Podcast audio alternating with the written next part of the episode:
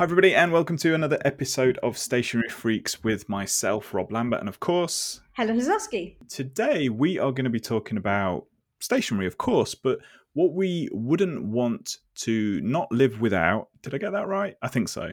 What we would want in our stationery pack for 2020 one. Yeah, so I think this. I, have sort of thought about this in advance a little bit, unlike me, obviously. Um, and, and, should we should we at least be honest with the audience that we've actually recorded at least half of this podcast before, um, literally ten minutes ago, and uh, for some reason it didn't record. So here we are again. So yeah, we're quite well prepared for this one, aren't we? we've had a bit of a practice, Rob. Think of it like that. So yes, so there is a little bit of preparation that's gone on here. So the stuff that I use over and over again is what I was thinking about. And I was, uh, one of the things that I use over and over again is uh, a book, and you laugh at me about this, is a book called Clip Book by Filofax, which please insert your lovely Helen's the 1980s joke in here. I was going to say, yes, Helen, the 1980s have called and they would like you back. the thing is, this is really cool. So it's a bit like a lever arch file, but it's soft. So it's got a soft cover. I've mine. I've got one in plain blue and one in plain yellow, with a effectively a, a, a bit like a clip, uh, lever arch clip in there. You pull apart, like your Filofaxes used to be. You know, let's face it, it's their that company. And what was really good, I used this over and over when I worked at a company with direct reports. It meant that you could uh, have sections for each direct report. And then when they move to another manager, as often happened at that company, you could pass your notes on to another manager so that the notes went with the direct report. And it was really good. And I've found so many ways that I can reuse this. I've just uh, joined another company, and every time I go to a new client, I reset this up and I have these sections and it's really cool i use it over and over again yeah i just looked them up on the website and i think that that big clip in the middle is what always put me off the Filofax it just always seemed to be in the way, no matter what angle I tried to write at. Yeah. Um, the clip was just there, and it was just annoying. But I mean, they look pretty cool. They look quite florally, although you told me you've got sort of a plain one. Yeah, I'm not sure floral was was the right design choice, Filofax, but you know, yeah, what do I know? So, what are the sort of paper is on your list and and of course I've already asked this question in the previous recording of this or not recording but there's no bullet journals. You seem to have already got a stash of these um, paper ones. I have a massive stash of pa- well massive stash. I probably have three paper ones I bought when the company sent me a very nice email saying yeah we're they were a startup just couldn't get traction and especially with covid and all the rest of it.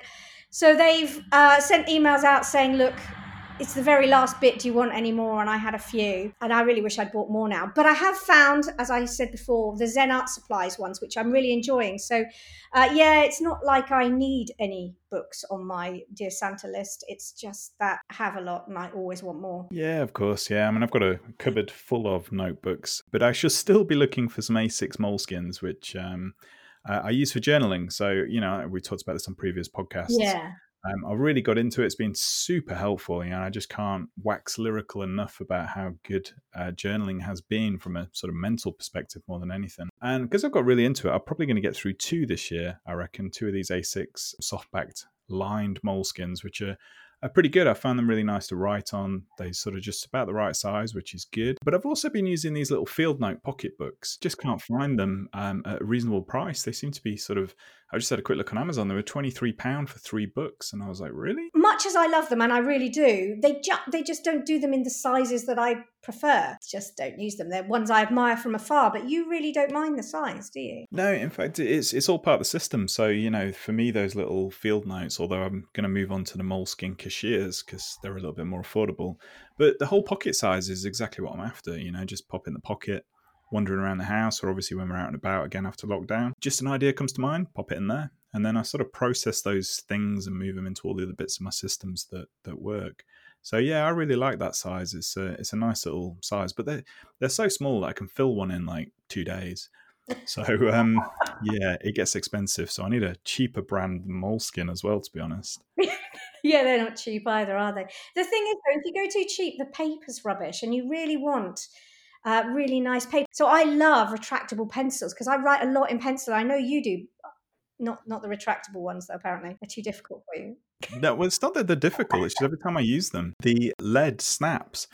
and you know you can hear people screaming as you know bits of pencil lead are flying across the office in the room but i just can't get them to work for me they just snap constantly and then eventually the mechanism gives up and i just you know what i prefer these um, old-fashioned Staedtler i think they are the sort yeah. of german ones made yellow and black they're called a Noris school pencil spot on that and a, a decent you know pencil sharpener i'm happy yeah but with the pencil sharpener do you not find i mean there's mess everywhere. And I mean, particularly when you sharpen and you get the sharpened lead, all the off shavings from that just smudge and smear everywhere. You know, as a bullet journaler, smudges are not what you want. Maybe you're supposed to sharpen the pencil over a bin, not over your bullet journal. So I think that's where you're going wrong. Retractable lead pencils work fine if you press the button on the end, Rob, and don't press like you're a monkey. You'll be fine. Yeah, well, there is there is that, but you know, I've injured so many people with those that frankly I'm not allowed them anymore. We're talking about sort of notepads. Any any other sort of notepads on your list, or are you sort of all done there really? No, I really, I mean, dear God, I never have notepads on my list particularly. I always need the next bullet journal and I've always decided what that one's going to be. That doesn't mean that I would walk past a Paperchase and not go in and have a look and probably come out with three more that I don't need. It's, it's, I don't make a list because I always need them. I just don't know yet which ones and why. Really into the sort of yellow legal pads oh, and oh, yeah. just yeah, just the sort of sheer act of getting a yellow legal pad out sort of triggers an association with uh, problem solving almost. So for me, it's a it's a place to explore ideas, to break down books or stories or blog posts, and to you know brainstorm. Really, it's just something about it. I was like massively inspired by Jerry Seinfeld. Um. And he used to use one to write all of his jokes. And if you do a sort of Google search for yellow legal pads, you don't find a great deal of articles, but the ones that you do seem to be just massively inspiring. You know, like people running their entire business out of these things or writing entire books in them. So they're, they're sort of interesting to me. And there's something about that yellow color. I don't know. It's it's just massively different to a white pad for some reason. Well, there's several things there. One is that you may well have trained your your psyche that every time you see yellow paper, that means you're entering a creative phase. I mean, that's like a, as you said a trigger for a habit. The other thing is is that some people find that the white is too stark. If you have certainly dyslexics for example find the white of paper can be really stark and even a cream can take the edge off it but that might not be enough. So the yellow might be much easier to see. I mean I, I don't know. I, I don't have that issue, but I'm aware that it exists. So maybe that's got something to do with it too. It's easier on the eye. Yeah, it could be with all the amount of um, mechanical pencil lead that's hit me in the eye before. Then that could possibly be be part of that reason. So moving on to pens, I mean, we we can't have that opportunity anymore, really, with lockdown to wander into Paperchase and spend like an hour and a half doodling and trying every single pen in the shop. No. And of course, leaving funny messages for for the next customer. Part of my core kit is always a black Papermate gel, the Inkjoy pens. I say I enjoy them. We've had this conversation, I think, previously because you really love fountain pen. How do you, you? I mean, do you use that for everything? I do have a Parker fountain pen. I mean, it was a really cheap one, but I only really use the fountain pen for journaling. Um, ah. Um, because it's it's a little bit too slow, and I think we, we were talking about this previously that yeah maybe uh, that's why my handwriting improves when I'm using a fountain pen. Yeah, because it's slower and it's letting me think more, and it's allowing me to maybe write a little bit neater. Completely agree. So I have four or five fountain pens, which until I did one job, I joined a company and it just so didn't fit with the way that that company worked, the fountain pen. I put it to one side and I never really went back to it. But I absolutely, like you, loved it because I think that slowing down of your handwriting to make the ink flow pleasantly and it doesn't go scratchy. I think that slows down your brain and makes you think more creatively whilst you're taking time to write the words. Well, I mean, it's not just fountain pens. It seems to be whatever pen I pick up. If it doesn't feel right, my handwriting's awful. And so it takes a lot of time to, for me, particularly anyway, um, maybe I am just a little bit freakish to find the right pens, which is why I tend to go for a pencil for most things because it's, you know, obviously you've used a pencil of almost all your life as a child, really. I mean, that's what you're only allowed until you get your pen license, which I didn't realize was a thing until my son told me about that. that you now need a license to use a pen in school, which is you weird. Do need a license, true. Um, but you know, the pencil just feels right, and I can pick up almost any pencil and it feel good. Whereas pens, you know, I was, I was reading this article by James Clear on his uh, minimalist travel uh, packing system, his yeah. bag, and all the other stuff. Great article, really, really good. And he recommended a pen, so I, of course, went out, bought it, and tried it. I was like, nah, not that impressed. And then I saw another article by someone else, bought that pen, and I just couldn't find one until I found the fountain pen. Thought I'll give that a go again, and that felt good. Whereas some of the other pens, I just like I say, well, you need to go into Paperchase and try every single one and write an entire paragraph before you know whether it feels right. I like you. I mean, I've struggled with this, so I've moved on to the the Ink, Inkjoy um, gel pens really because it gives me that flow of ink, but I want an ink density, but I want a really fine. Uh, my handwriting is quite small, so I want a, a fine line. I don't want it big, fat thickness in your pen. And I'd love to write with felt tip, really, for want of a better word. So I know um, Papermate do something called a flare, and if you can get that in a a small nib, then that's quite small. But it, it- the problem is, is everything once you get to a thin enough nib, it starts to go to the scratchy end, and that's really disappointing. That's the problem as well with uh, fountain pens. You the nibs are so wide so that it doesn't get scratchy that my handwriting has to be bigger to make it more pleasing.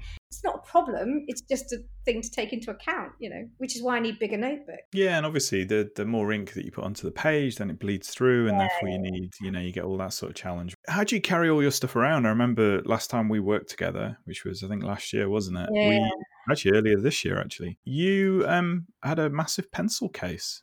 Well, I, I've now migrated that into three pencil cases because that makes far more sense, doesn't it? Of course, logical.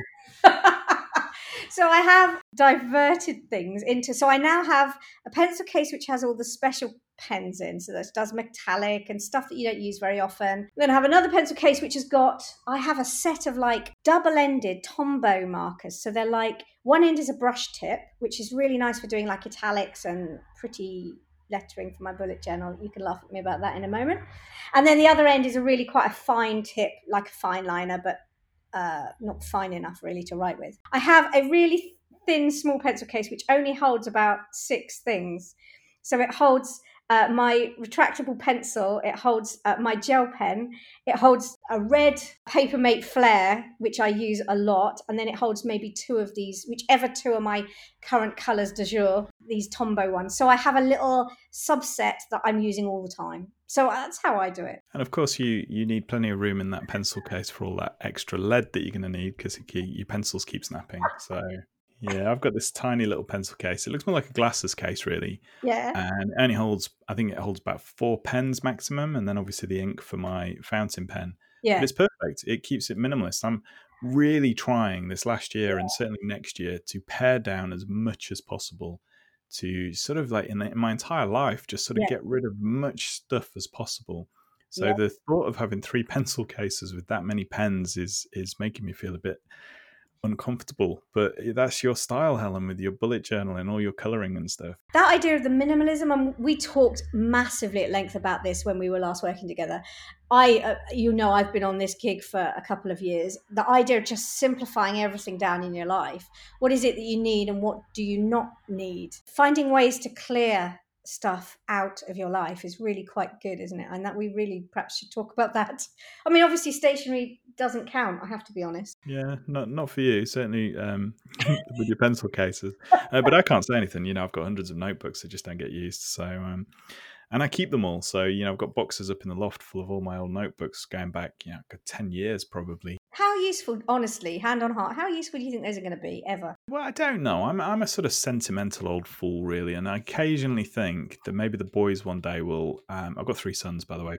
Um, I do wonder whether one day they're going to open it and go, "Oh, look, all Dad's old notebooks," and read them, or they may open it and go, "Look, firewood. This is good." my money's on that and i know you're bored I don't know. I I do sometimes. I did a video for my other channel a while back, which was about notebooks, and I did actually go up in the loft and dig them all out. And I had a good read through it. And I think what was interesting was all of those projects that I'd make a note, like, oh, launch this, do this, do that. And every year I'd see the same thing. One of them is Parent Brain, which is my sort of side hustle. Every year for about eight years, I think it was, I would have like a little action point saying, launch the podcast or launch the blog or launch whatever it's going to be. Only last year, because of our bullet journal uh, competition, actually, wasn't it? You, that was penance actually wasn't it yeah, I had to keep a bullet journal for as long as it took till I launched the uh, Parent Brain brand. Um, which was a great impetus actually to get it started. So yeah yeah, and, and sometimes just reading through, just seeing how I've changed in my career, the stuff that worried me 10 years ago, I'm like, "Ah, I don't care about that now. And I think that's good. nice to see how you've grown i think that that intellectually that you, you don't you adjust to your new version of normal so quickly that you think you're the same person as you were 10 years ago and it's Yeah. really really good isn't it if you can go back and find a way of proving to yourself that actually you've learned and developed and grown i think that's a really useful probably you know for me mocking you for keeping a load of old tat in your loft actually that's probably a really useful purpose for it You know what? I'm I'm pretty sad sometimes. You know, if I've got a spare twenty minutes or so, I'll probably go on Google and I'll do a search for old notebooks. And I think it's fascinating to read, Oh, you know, yeah. famous people's notebooks. And I will never be famous. I mean, let's face that. But it's that same thing. You know, I enjoy reading through the lives of you know ordinary people back in Victorian days and what have you, and just what, what their life was like. I find it fascinating. I mean, of course, we've got now Instagram and Twitter and all that sort of stuff. So everyone's lives is is pretty much broadcast twenty four seven. we've commoditized it haven't we But I think that sort of eh, that sort of internal retrospection, that reflection that you often put into journals, is obviously something we probably wouldn't put out on social media. And I think that's really fascinating. I find it very interesting. Yeah, it's really interesting. In fact, you know what?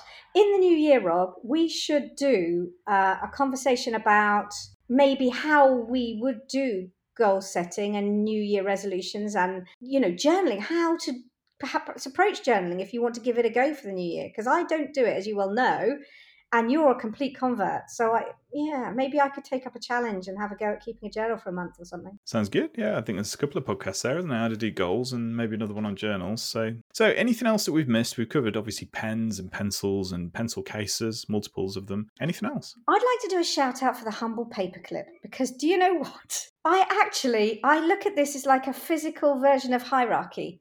The way it just gathers a load of things together and you can put it to one side and go, those things belong together. I don't think it gets enough love. The humble paperclip, I would like to give it a happy Christmas. Really? That's interesting. the only time I've ever used a paperclip, in fact, I've got it here in my study drawer right next to me right now, is to get the SIM card out of a phone. Yeah, That I is- just knew you were going to say that. I just knew. I'm sitting there thinking, what would Rob do? He'd bend it, he'd open it. Oh, and he'll use it for a SIM card extra.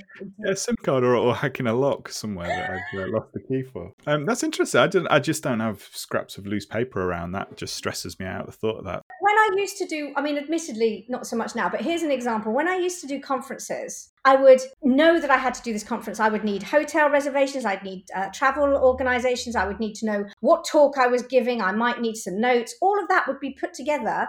I could clip it together with a paper clip and then stick a little post on going, this one's for X conference. And I would have like three or four or five of these piled up along the desk in date order. But you know, maybe I'm just more organized than you. For me, that's what Evernote's for. Um, everything goes in there. Oh, yeah, but you know, I don't do, I'm not. Stationery should be physical. It's just anything electronics difficult, really. Yeah, I mean, obviously, the risk that I have using entirely digital for travel, which maybe we should do another podcast on this one, is if I've got no internet connection or I lose the power or I even lose my phone. Yeah. So when I do travel, I normally have a laptop with me anyway. And I will sometimes print all of the, particularly the flight details and the hotel stuff out. But the talk and all the other stuff is always digital. yeah, the talk is, but sometimes I like the notes to go over the notes. It can, if you want to, if, particularly if it's a big conference or it's a new talk that I'm a bit nervous about, and I've got a long journey. Some of the journeys I've done have been like four hours on the train or whatever. So sitting there and being able to flick through the slides and your notes and think about it, uh, yeah, I, I like that. Yeah, I tend to try to use mechanical pencils on trains, really, to see how many uh, other passengers I can injure on the way there. So I think actually we've got some ideas there for some other podcasts. Let us know, uh, listeners. We're waffling on. There's a lot of solo waffle going on at the moment. So let us know actually what you'd like us to talk about next. You know, we're going to do goal setting at the start of the new year, but we've covered journaling. We've covered even rehearsing and practicing for a conference, travel. We've covered a few things there that we could do an episode on, which would be fairly fun to do. I think the only thing missing off my list so far, the one thing I have every year, which has been less useful this year, is a wall planner. I always have a yearly Ah. wall planner for marking conferences, events, etc., holidays. This year, I ripped it off the wall in June, I think it was. I thought this is um, everything got cancelled, so frankly, I don't need this anymore. But yes, that's uh, that's certainly on my list. So, Helen, anything else before we wrap up for this episode? No, I've I've said more than I need to say. Okay, and so have I, but I will leave you with a word of caution, people. Be careful with mechanical pencils, and you heard it here first. So, thanks, Helen. Have a great week and uh, enjoy your Christmas, everybody. And we shall speak to you in the new year. Yeah, Merry Christmas. Bye bye.